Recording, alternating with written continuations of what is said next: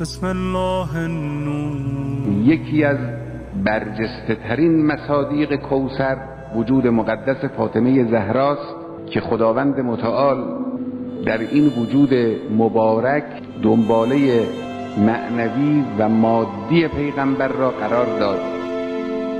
صحیفه فاطمیه.